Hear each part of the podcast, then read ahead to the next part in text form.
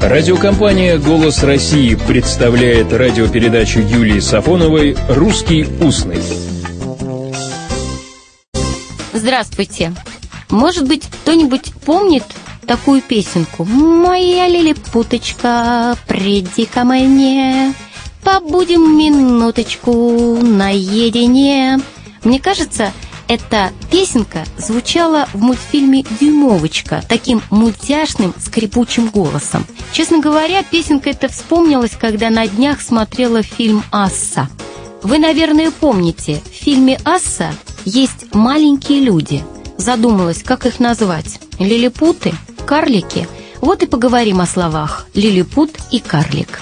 Лилипут в русском языке в словарях с 1861 года – но словари, как это часто бывает, опоздали, потому что о сказочной стране Лилипут и ее жителях было известно по первому русскому переводу романа Свифта «Путешествие Гулливеровы», а перевод этот вышел в 1772 году.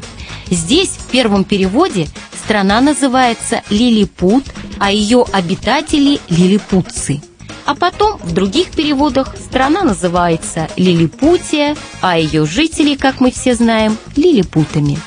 Слово «лилипут» придумано Джонатаном Свифтом, а полное название романа, который вышел в 1726 году, звучит так «Путешествие в некоторые отдаленные страны света Лемюэля Гулливера, сначала хирурга, а потом капитана нескольких кораблей».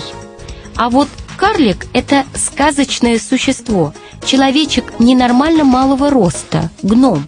Карлик в словарях с 1618 года в форме «Карло». Первоисточник этого слова – средневерхненемецкое «карл» – мужчина. Отсюда и имя Карл. Кстати, и русское слово «король» тоже отсюда. Правда, русское слово «король» появилось именно после Карла Великого, который правил, если вы помните, 46 лет. Карлами в XIX веке называли и малорослые деревья. Владимир Иванович Даль писал по этому поводу в своем словаре. Переводчики наши придают малорослым видам дерев название карлы, тогда как им есть общее название ёрника. Лилипуты придуманы Свифтом. А знаете ли вы, что и у слова «гном» есть автор?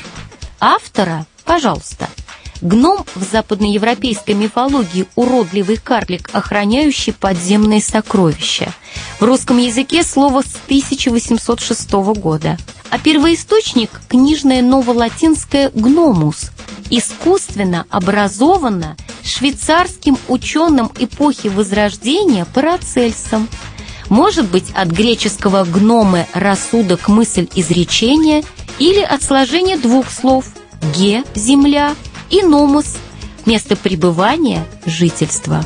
Кстати, Александр Иванович Герцен называл Парацельса первый профессор химии от сотворения мира. А теперь мы знаем, что Парацельс еще и изобрел хорошее, милое слово «гном». Всего доброго, добрых слов и добрых встреч! «Русский устный» – программа Юлии Сафоновой –